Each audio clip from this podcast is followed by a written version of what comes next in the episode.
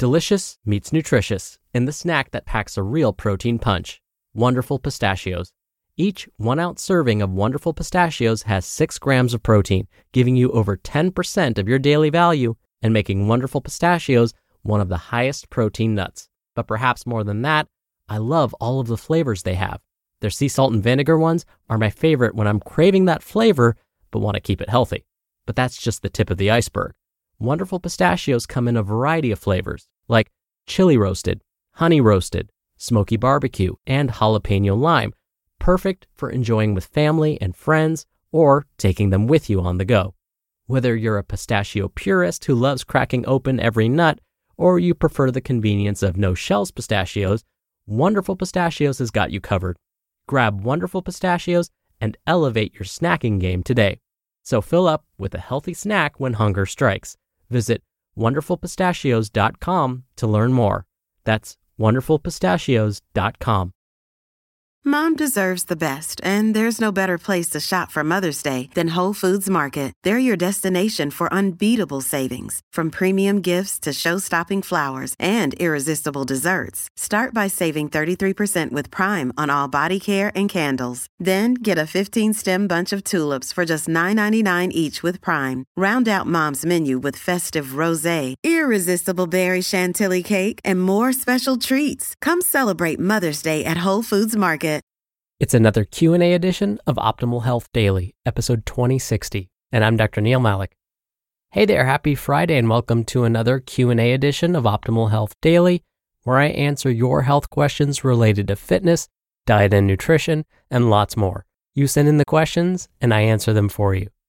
Now, once a month, usually during the first Q&A episode of the month, I mention a bit about my background and credentials so you can better understand where my perspectives come from. Given this is the first Q&A of the month already, it's time.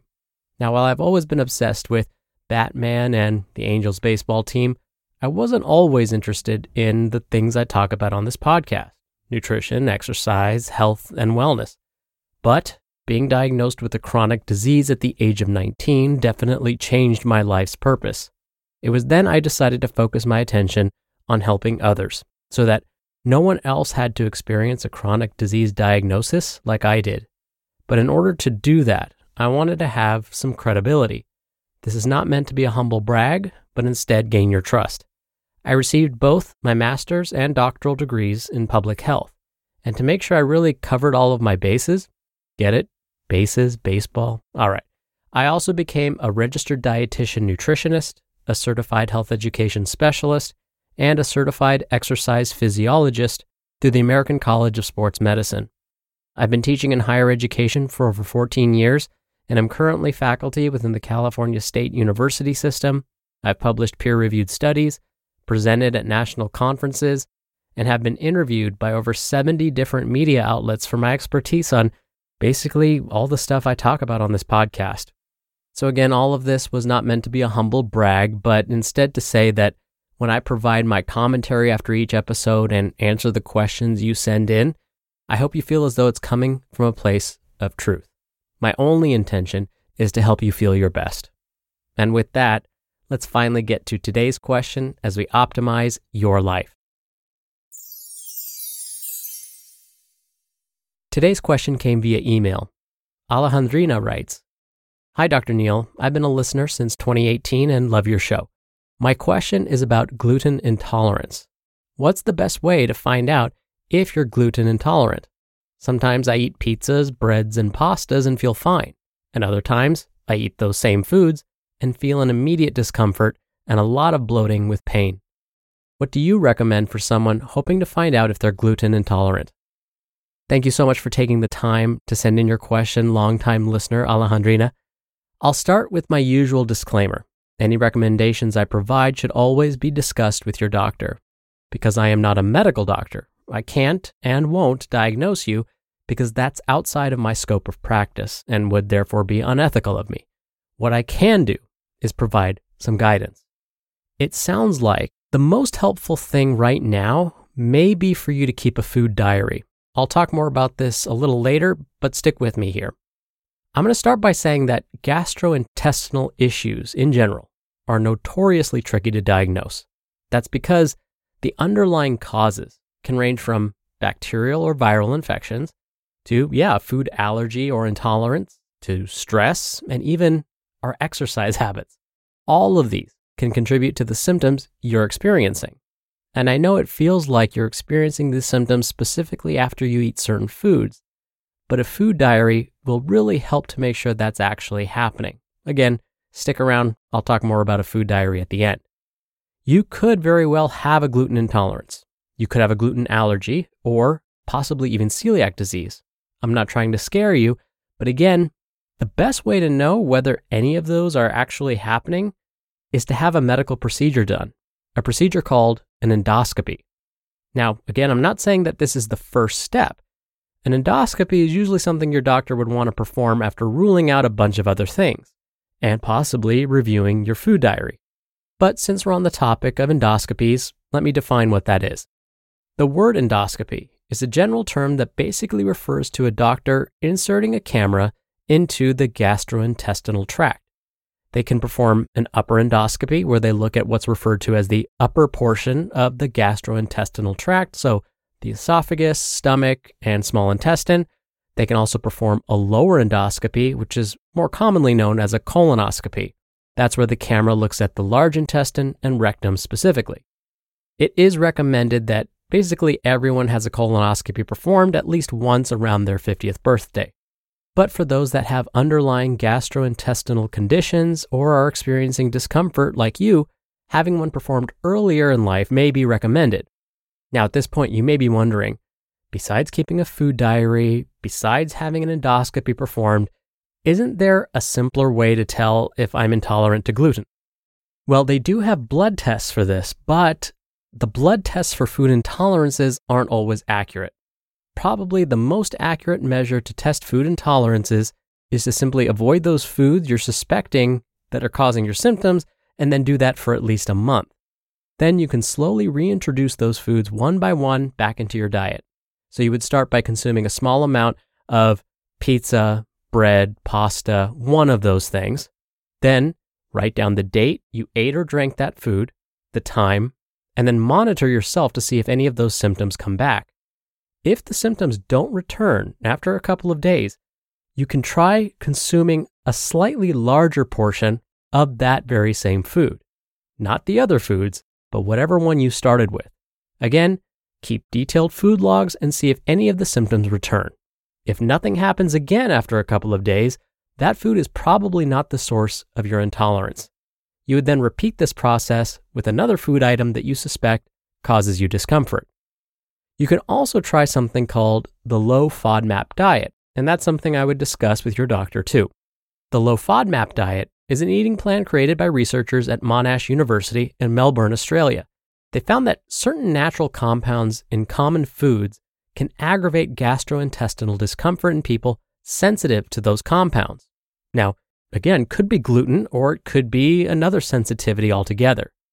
The word FODMAP is actually an acronym for fermentable oligosaccharides, disaccharides, monosaccharides, and polyols. These are just basically fancy names for specific carbohydrates.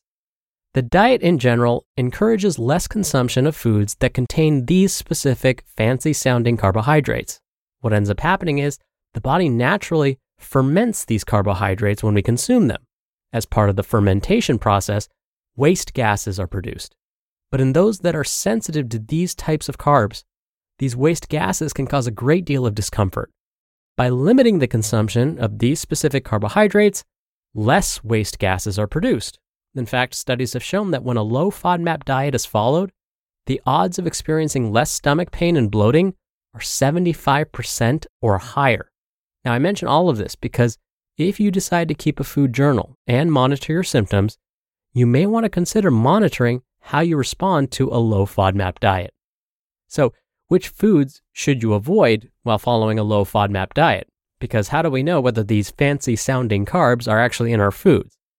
It's going to be difficult to list every single food here, but Monash University's website has some fantastic resources.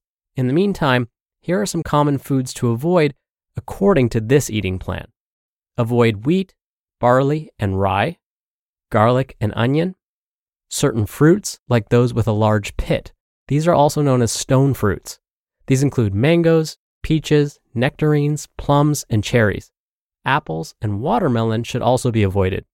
Certain vegetables like asparagus, Brussels sprouts, cauliflower, mushrooms, and snow peas, beans and lentils, and some sweeteners like agave and high fructose corn syrup. Now, I should mention that avoiding some of these foods is not a permanent thing. That's the good news.